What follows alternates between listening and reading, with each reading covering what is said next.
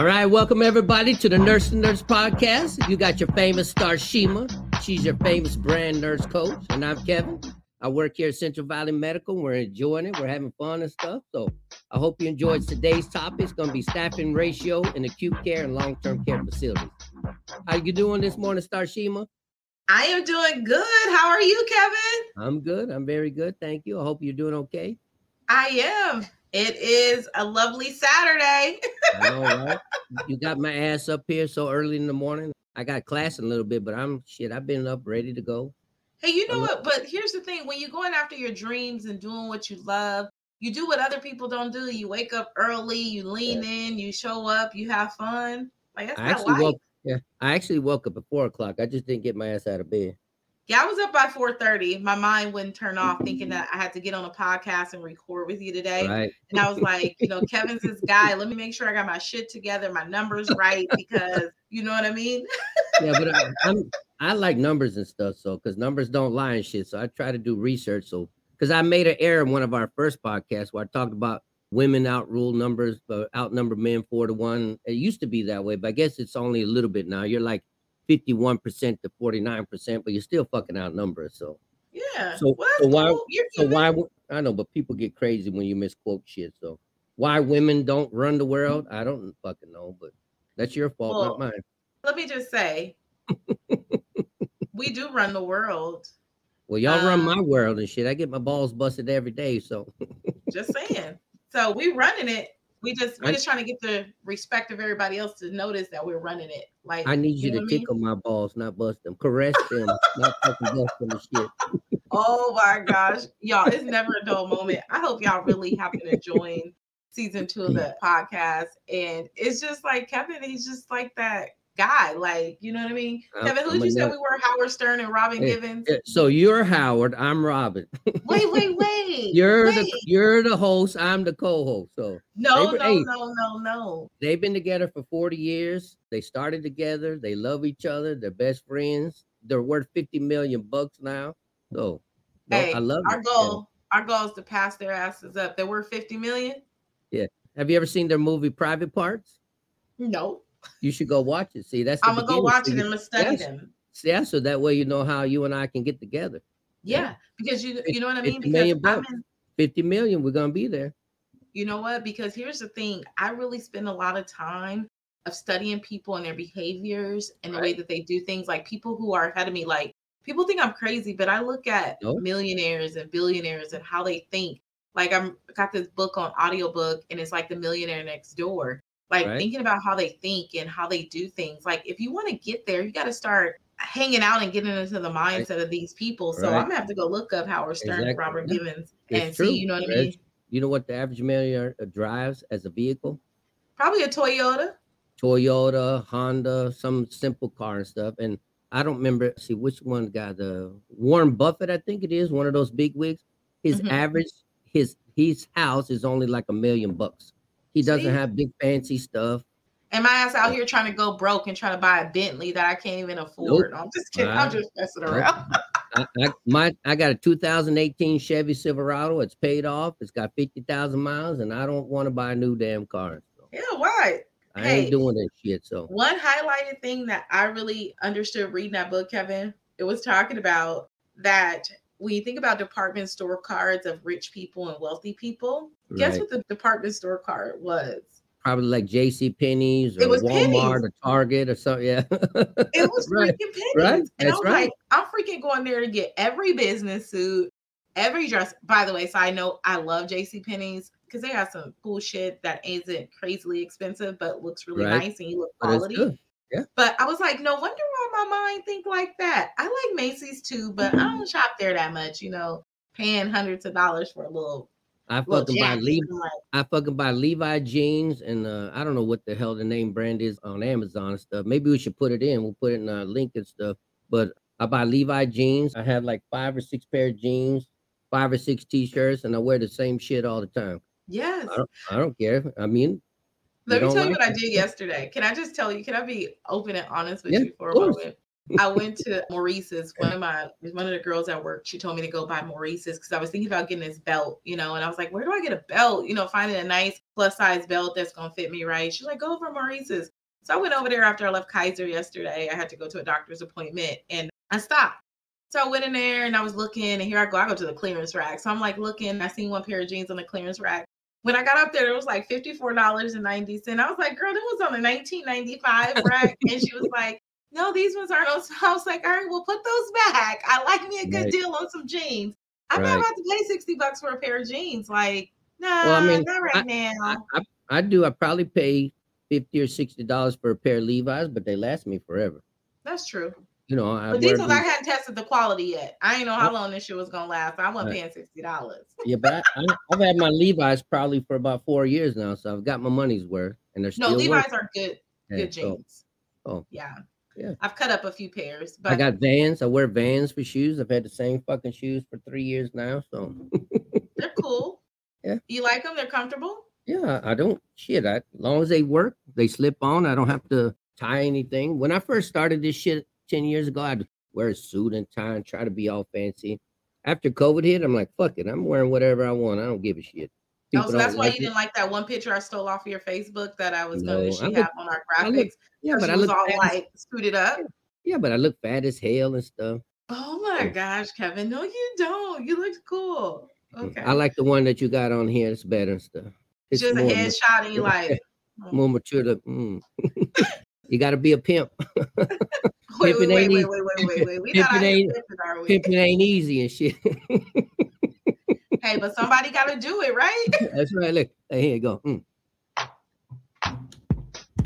Pimping ain't easy, baby. Pimping ain't easy. it ain't. I just needed some uh, wine and whiskey, a little blunt and shit. Wait. Hey, look, I used yeah, I used to take care. I don't know. I don't remember his name because it's been a long time. But I worked downtown at the facility. You know, I'm talking about downtown. Yeah. And uh, I worked in their subacute for a little bit, just like I floated there. And I took care of Snoop Dogg's cousin. I heard he passed Wait. away here recently. And it, so he had a poster of Snoop Dogg above his bed and stuff. I'm like, that was my dream that Snoop Dogg would come to visit me. And I would ask him, hey, can we go fucking rolling, drinking some gin and juice, smoking a fucking blunt? I'm not chicken. I would love it. Like if Snoop ever called me, I'm like, I'm there, baby. I'll do whatever you fucking want. He's one of my all-time favorite artists. I love fucking Snoop. Y'all can I'm trying to get this visual of Kevin rolling down the street, yeah, smoking oh. down, oh, sipping oh, on gin and juice, laid back with my mind on my money, my money and my money, money on, my, on my mind. Mm, yeah, I got it right here for you, gin and juice. I got I got all my oh, fucking um, playlist and shit, man. Wait, that is hilarious. Look at I'm just learning so much about you. I love fucking Snoop Dogg, man. Hey, I've always thought you to be this prim and proper.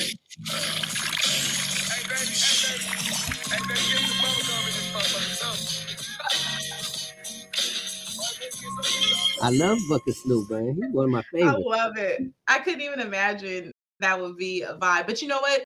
Now that I you got your hair like before when we were working together, you didn't have like your hair this long. You right, know, I was had short hair. hair. That's because so I was in the military. Yeah, I was in the I was in the military for ten years, so or well, twelve years total. But when I was in Iraq, Tony, Tony, Tony, that was a big song that was out. I don't know if you know who that is. Yeah. You know, Tony, Tony, Tony, and then Keith Sweat. Oh shit, I can. Oh, Keith Sweat. He was. I yeah. can rock with some Keith Sweat. Mm. Do me, baby. The time was six o'clock on the swatch watch. No time to chill. Got a date. Can't be late. Hey, hey. The, girl, the girl is gonna do me. Move to the jacuzzi. Ooh, that booty. Smack it up, flip it, rub it down. Oh no. Nurses are wild, y'all. We are some wild human beings. We have to have these yes. sense of humors, right? I think it really what makes us like we'll, we'll fucking go nurses. crazy if we don't. right. You know what I mean? If not, like, yeah. who knows? So it's uh, the way we cope, right? Right. Right. Awesome. I love it. I love the introduction. I hope y'all really been enjoying us here on the podcast. We really appreciate y'all being here. So thank yes, y'all for listening in. But we did get some feedback, and thank you all for reaching out to us and sharing with us things that you want to hear and have us talk about here on the podcast. Kevin's going to lead the way today on this particular podcast, but we have one young lady who wrote into us, and her concern was around staffing ratios within facilities, particularly long term care facilities, and thinking about the safe delivery and care around it. So, Kevin's going to share some highlighting information. We're going to have a conversation around that and looking at what are some of the things that California says and then helping you be informed and aware of what those things are in operating in these capacities. Yeah. All right, yeah, Kevin, you, take it away. Yeah, because you know I'm a damn numbers person, so I love numbers. So I'm going to start with the numbers. This is from, uh, you can Google it. You don't even have to. Now, if you don't know what Google is, it's G O O G L E dot com. This happened in 1999. It was AB 394 Assembly Bill in California in 1999. It's the RN to patient ratios for hospital. I'm going to start there first. And then the final regulations were put out in summer of 2003 and then finally came out to the public in 2004. So currently, and I know that COVID's kind of put a kibosh on some of this, but COVID's been over officially, according to Governor Newsom, since last year. So don't let people bullshit you anymore. Intensive care, if you're an ICU nurse, it's one to two patients. Neonatal intensive care is one to two patients. If you work in the OR, it's one to one. Recovery is one to two. And that's in phase one because recovery has phase one and phase two. And I think phase three, but I can't remember. It's been a while since I worked PACU. Labor and delivery, one to two. Antepartum is one to four. If you're postpartum with mother and baby, it's one to four. But if you're just by yourself with the mom only, it's one to six. Pediatric units is one to four. ER is one to four, not fucking two or three ICUs and two or three tellies for all you ER nurses who think you're a fucking badass. ICU patients. Oh, imagine this shit. ICU patients in the ER right next to it. One to two. Trauma patients in the ER is one to one. Step down is one to four. Telemetry is one to five. In 2008, though, they now I don't know what this means. Probably they changed. So step down initial was one to four, but step down in eight, they changed it in 2008 to one to three. Telemetry initial was one to five, but in 2008 they changed that to one to four.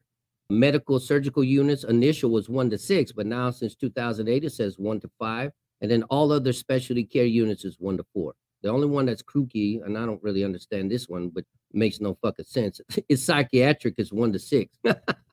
shit, can you imagine taking care of all the cuckoo choose and you got fucking six patients and shit? Like, holy shit, that's a lot. I need a one to one unless they're sedated. right? well, well, we don't get a lot of psych training as nurses, so I don't even understand. You know, like I'm not a psych nurse, so all the psych nurses out there, the psych techs, I love you because shit, I wouldn't know what to do. Now here's the rub. So the lady who reached out to us, she, I believe she's an LVN, becoming an RN. She has worked in long-term facilities. I've worked in long-term facilities. I know a lot of nurses who come here, they work in long-term facilities. There are no patient to nurse ratios for long-term care. Now, you and I did some research on this. What they decided is, and I don't know who decided this shit, but you have to have, and we did the math. Well, Starshema did the fucking math. I did it because I can't count. You have to have 2.4 hours for a CNA. So a CNA has to provide 2.4 hours of care per day for one patient. Licensed nurse has to have, I think, what did I say, 3.5 or 3.5? 3.5. Yeah, 3.5 hours per day of nursing care and you can always write in and correct me if I'm wrong, but most nursing homes have an average of 40 to 60 patients. So if you do the math, what did you come up with? How many nurses, if we had a nursing home of 60 patients, what do we say we should have if our math is right? How many staff should we have? If Just we nurses. broke it apart into three different shifts, meaning that they worked eight hour shifts and mm-hmm. three different shifts, we agreed that that was 70 hours per shift. So, with that, on average, considering breaks and lunches, about seven hours of nursing, you need about 10 nurses on staff each shift to be able to meet that demand of 3.5 hours per patient. So I messaged the person to because I wanted to know if it's eight hour shifts or 12 hours because I don't fucking know. It's been a while. She messaged me back right now. She said they work, like you said, three eight hour shifts. This is what she says. We got one med nurse, two CNAs. If lucky, we get three, and have had to do it with one CNA and one charge nurse for 38 residents. So she says that she has 38 residents. Don't know how it is everywhere else, but she's saying that you know you she got 38 residents for one nurse and one CNA, and that's an eight-hour shift. What do you think about that? That's insane. Let me do some math. So 38 residents, right? and we said that they need 3.5 hours of care apiece, Mhm. right? Mm-hmm. So that's 133. Well, that's 3.5 hours a day, right? Yes. 3.5 hours a day. So divide that by three. These residents only technically need that 1.16 of nursing care hours if we look at what the law says, right? So 1.1, let's just say 1.6, looking at that. So 1.6 times 38. So about 60 hours. Okay. Does that and make- you said how make- many nurses? She says she has for 38 patients, she has one CNA and one nurse. Oh, that's interesting. Right. So it's technically almost a one to 38, right? One nurse versus 38 patients. Is that what I'm Right. hearing? That's what she's saying. According to what we've read as far as standard, right? Is that if that is what stands according to what we read, then that is you can't meet that demand, right? How do you meet that in an I, that's what I even want. giving one patient care at one hour? That's still Yeah, much, that's a lot. right? One nurse for 38 patients. So Mhm. how does that even come out? So what is 38 times? Let's see, 38. What does that come out to be? I got to do my math. Shit. 38. well, if you need to give one hour to 3.4, that means you need 91 hours of care for Mhm. those patients. How Yeah. can one nurse give 91 hours of care and they're only there for eight. and they're only there for eight? Let's see, divided by eight. So they're only given 11. Is that right? 11 hours? I don't know how the math works, but But you But think about doesn't- one to 38, you know, so technically a person, if we look at the three different shifts, because they get 3.5 hours per day, right? According to Right. what you and I read from the source. So with that, if you divide that into three shifts, that's a little bit over 1.1 hour per shift in nursing care, right? Not the Right. CNA care, but the nursing care. So even at one hour each patient, right? And you got 38 patients, that's 38 hours. right. That's crazy though, right? But how can she That's- give Quality care or even half-ass care. So, right? Or am I Yeah. am I looking at it wrong? Because that's No. what I almost see a ratio of one to thirty eight if that's what is true and stands valid if that's what they have on staff.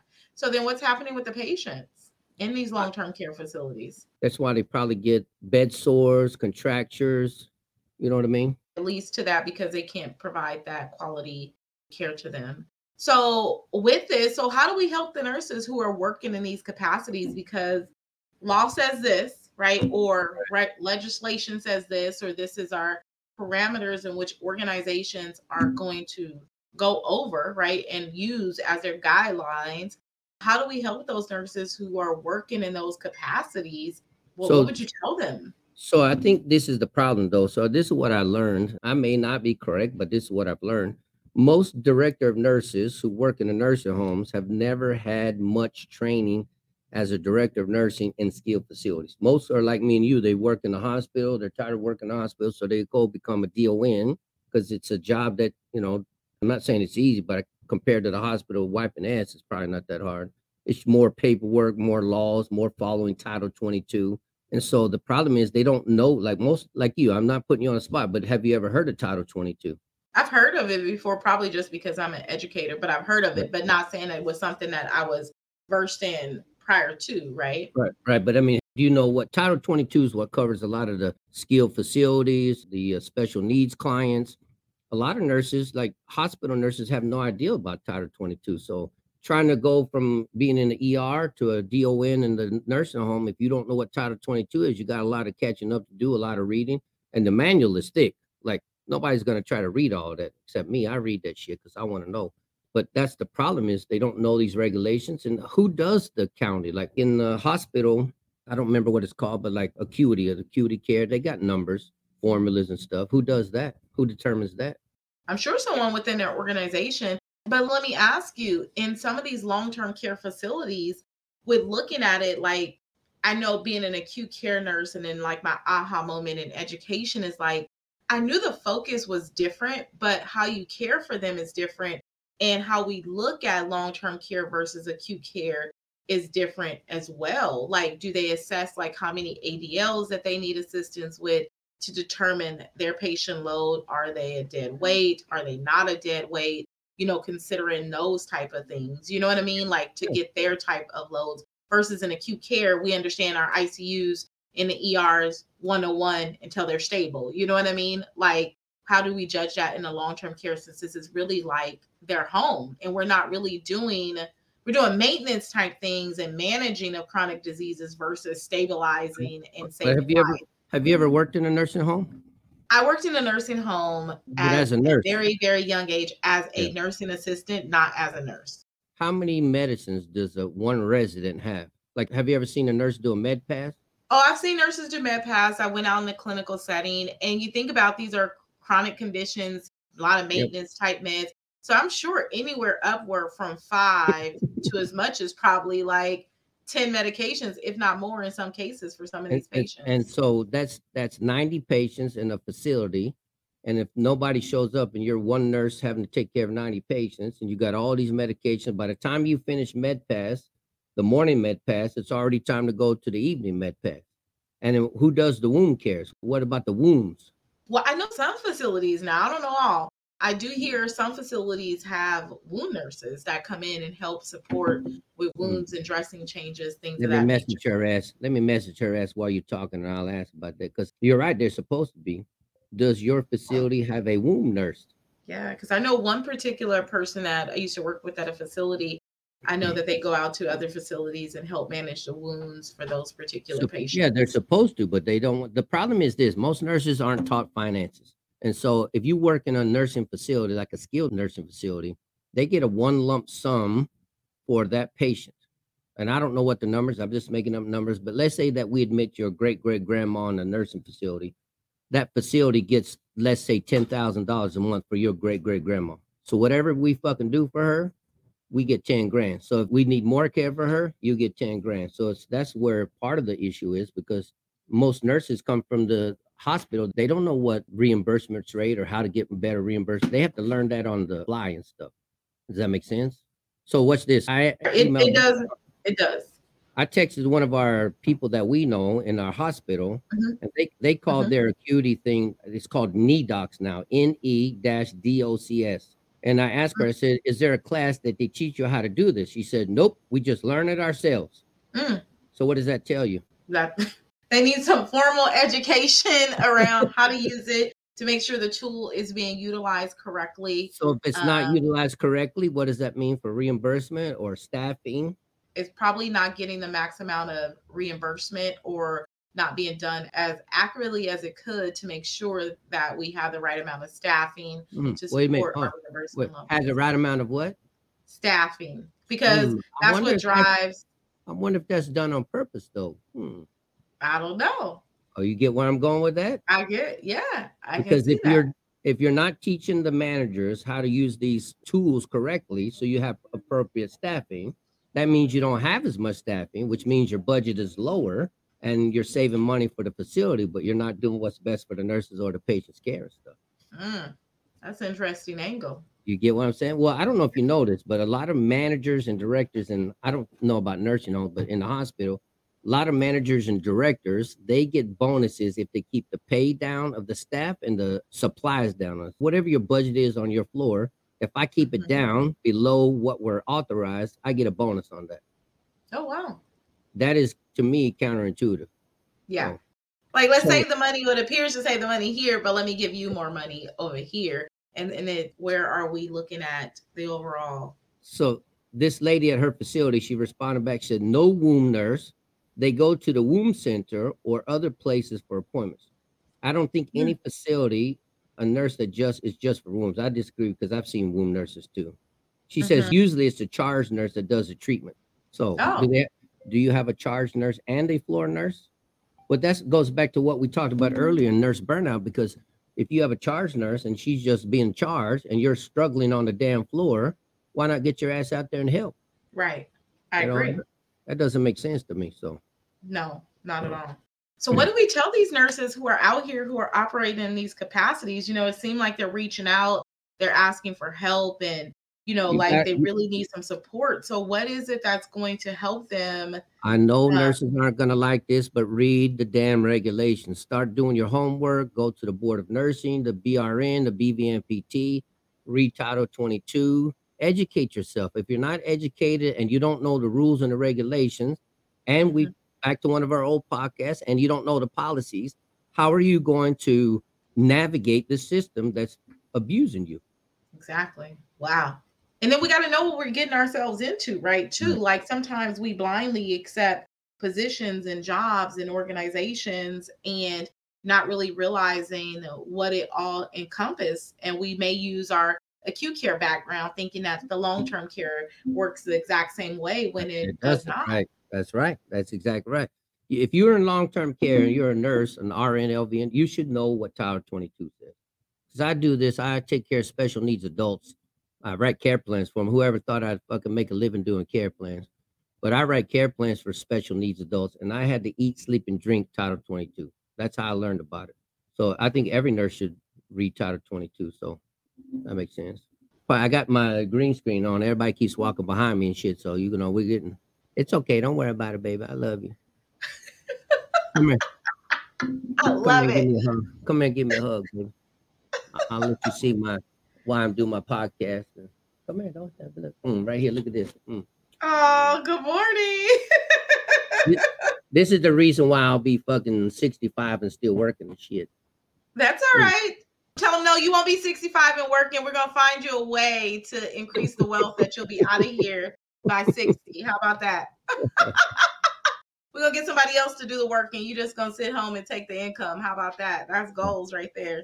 All right. So she did say on, on one shift there's a charge nurse, a Mhm. med nurse, and two CNAs for Okay. 38 patients. But what does the charge nurse do? See what I mean? That's what I don't Well, they're understand. supposed to be in charge of the team. They're supposed to be the one that's in charge of the entire patient load, right? That's one of their responsibilities to make sure the needs of the patients are met in a time and efficient manner. And you know, I think it just really just takes the time to explore what do these different things mean in different organizations. Because for me, an acute care charge nurse can mean one thing, but in a long-term care facility, what they do may be something mm-hmm. completely different. So I think about this, and I think her concern is really legit. And I think it's a big thing that's out here in the world today with nursing. But I think that we also got to be informed when we take on these roles and even becoming a nurse, right? You know, we think about nursing as this one thing, but thinking about the capacities that we want to work in and looking at the laws and guidelines behind these different organizations is important to make sure you are informed in choosing where you want to work and which capacity you want to work in. yeah, I think they that's a big thing. Yeah, but they can tell you one thing when they hire you and do another one when you're actually on the floor. Because you know the place that you and I used to work. We used to have what's called a float nurse. I don't know if it's still there. The float nurse would be the one relieving you for break. hmm right before I left, they got rid of the float nurse. So I would have five patients, you would have five patients, and they would want me to relieve you for lunch. Now, how many Mhm. patients do I have? 10. So is that legal? Not technically according to Uh, uh, guideline. So then why would you, as a nurse, accept those other five patients? Whose fault is that? The nurse who accepted. Because they won't say no. it. Right. I'm kooky now. You know, people make fun of me, but you know that's what most white people do. We get to work 30 minutes an hour early and shit. I would always come to work an hour early. People would laugh at me. But what I did was I'd walk around and I'd look and see what's going on. And before I got my assignment, I would look and see what was a mess and what wasn't a mess. And if you try to give me some kooky shit, I'd be like, hmm, I'm not doing that. You better fix that. And so some nurses just accept an assignment blindly and never ask questions. But once you accept the assignment, what does that mean? You took in responsibility of it. And You're saying happens- once you accept it, saying that I can do what is required of me, you you assume the So role. what do you do? What do you do? It's hard though. Think about this. If you work in the ED and you got four patients you're assigned to, because you get your mm-hmm. assignment in the huddle or they write Right. your name on the board. Yeah, go ahead. It's okay. How can you go and see the patients before accepting assignment? Does that make but sense? Typically that- we don't. Yeah. Sure, you do. Think about this. Think about where you and I work. I Mhm. said, Starshema, you're going to have room 32, 31, 30, and 29. hmm And you said, okay, Kevin, what did you just technically do? Agree to take the assignment. Right. So then you have to say what? Let What me go have- check this out before. No, I no, say but I yes. re- no, but I really mean that. But if people don't do it, what does that mean? You just accepted assignment and you don't know what you're about to get yourself into.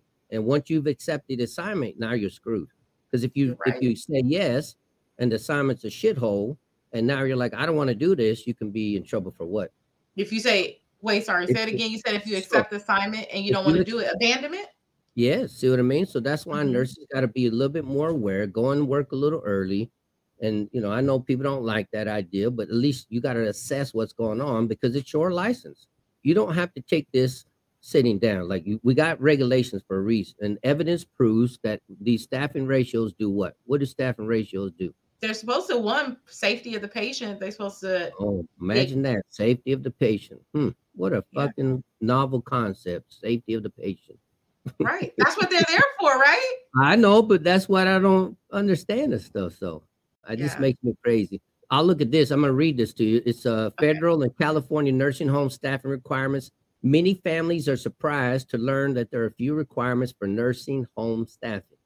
Now, Mm, under federal law, Medicaid and Medicare certified nursing homes, which most nursing homes are, they got to have a full-time director of nursing, a licensed practical nurse, which is an LPN or LVN or an RN, has to always be on duty.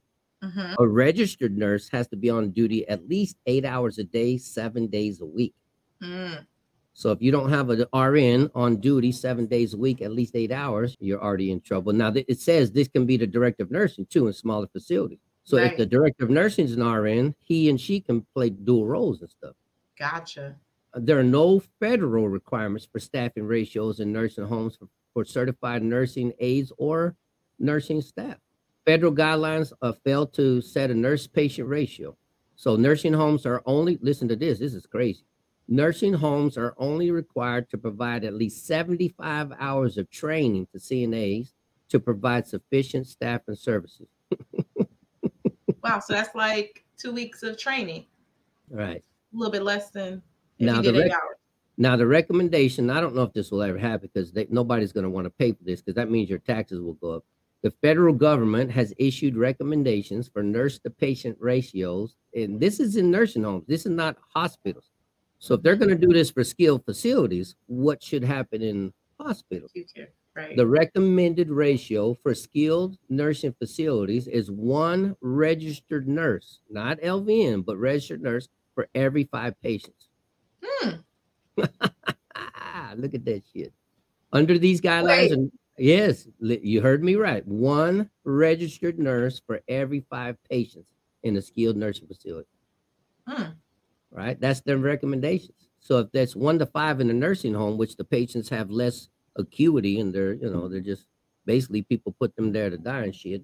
What does it say for us in the hospitals? Right. So under these guidelines, a nursing home maintaining minimum federal nurse staffing levels would only provide a resident with about 20 minutes of care a day. Well, that kind of supports. Right. this kind of supports the numbers, right? That we kind of calculated up right. in relationship to that. That's crazy. 20 huh? minutes. That is Right. insane. I know you love your granny, but she only needs to get 20 minutes of my time. Now get the hell out of here. right. That's crazy though. you know, huh? and that is crazy. And to think about that, but I think a lot of people don't understand that with going into that. And I think sometimes us as mm-hmm. nurses, we want to go in with the thing of like, let's change this, let's do this, let's it has to look different. But really we got to look at what really is the standard that's out here and figuring out is that something of where you want to operate in and make a full commitment with deciding yes uh, this is where i want to go or no it is not where i want to go. But Right. we can't bring in other experiences and then expect to change what has already been out there and outlined. We'll waste our time we'll beat ourselves up we'll burn ourselves out. It's like essentially talking to a wall because it's always been doing what it's doing for all these years you know what i mean right. um, with that. So that's interesting. I didn't. Yeah, I just learned something today because that's. I mean, not that I've I've never been really interested in the long term care aspect of it, but it's just really interesting to see that dynamic and that shifting and really what the standard really looks like. So I'm gonna text this to you so you'll know. I'm gonna copy this, Okay. but it's oh, do I have your number? You should. If you don't, then that's an issue. I probably kidding. have no, I probably have it in there. It hasn't changed in 20 years, so I don't know. I'm Um, just joking, Kevin. put, put it in the put it in the chat box. Nobody can see that, right? No, but, but No, me it's just you? us. It's just us. Yeah. yeah. So I can text you this information here. Oh, maybe I Or could put just, it in a private no. chat. No. So let me just copy and paste in the private chat. How about that? I'll do that. That's easy. And then I had to find your phone number because I don't have it in my phone. All right, there we go. This is from somebody we know. She just sent me that. That's from the hospital. So Okay. it said, I won't read it out because I don't want, you know, people might know and stuff, but but that's another thing. So that's one thing. Like if you have a patient that's in the emergency department and Uh-huh. they're they are actively being transcutaneous paced, should that patient be a one-to-one patient? They should be. They're unstable. Even if they're not unstable, why should that patient be a one-to-one patient? They can change at any minute. Right. See what I mean? So, but what will happen though? What will your charge nurse say? Probably that they're that they're okay. You can do one to two. Right. see what I no, one to one to five. One to, one four, to five no. of them. Yeah, but Yeah. the problem is if you don't, I mean, I get it. I understand we're short staffed, but to me, if you're going to do that, you're going to put your license at risk. You should say, hey, I mm-hmm. want a sitter that's going to stay in this room to watch this patient to come and get me if something happens. Somebody Yeah. that has CPR knowledge that can start CPR. Because what happens if the patient stops working? Or what happens if the machine malfunctions? What are you going to do? Right. You know what I mean? So, Yeah. It's crazy out here. And I think for us as Kevin, like I think what being consistent around the podcast and just in the things that we've been talking about here and real having the real straight talk around it, I just hear a lot of like being informed, being informed, being informed, and being educated. And I have to say that you've totally stretched me in areas where I feel like I'm like, shit, I just kind of took it for what it appeared to be and wasn't really informed. And I think as nurses, for us to really be able to drive change and impact healthcare in a certain particular way that we want to, we're informed of what is the laws, what are the standards, what are all these things that are out here to make sure we're making informed decisions, providing quality care, knowing what our boundaries are, and then trying to change from that space versus a feeling or I feel this way and I feel like they're doing this and I feel like I'm doing that, having real statistical data. yeah, because most people have no idea, you know, what the law is, what the ratios are. They're, Mhm. So this is, goes back to a previous podcast I think we talked about where your charge nurse tells you, oh, you can take one to six. Mhm. Well, well, who is she? Does she know what the ratios are? Does she know the rules and regulations? The patient Right. staff. I encourage every nurse when they get a statement from the charge nurse or a seasoned nurse to say, I want to see that in writing. Let me see the policy. What's it say? Look, do you where did you get that number from? I challenge people to do that because I bet you they most charge nurses don't know. I bet you most managers don't know. True. You know, they're just being told what the big wigs upstairs tell them to pack their budget and stuff so they don't have to worry about paying the overtime and stuff. Yes, y'all. I hear be informed, be informed, Yeah, be be informed. Don't take them for their word, y'all. Yeah, don't take us for the word. That's right. So, Absolutely. All right, That's right. Kevin, you want to wrap them up? You want to send them away? I know you got things you got to do this morning.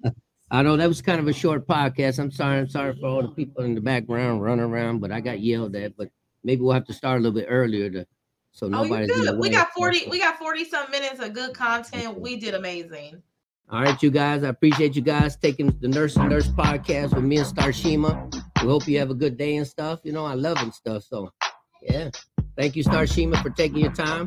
Visit us at morethancpr.com.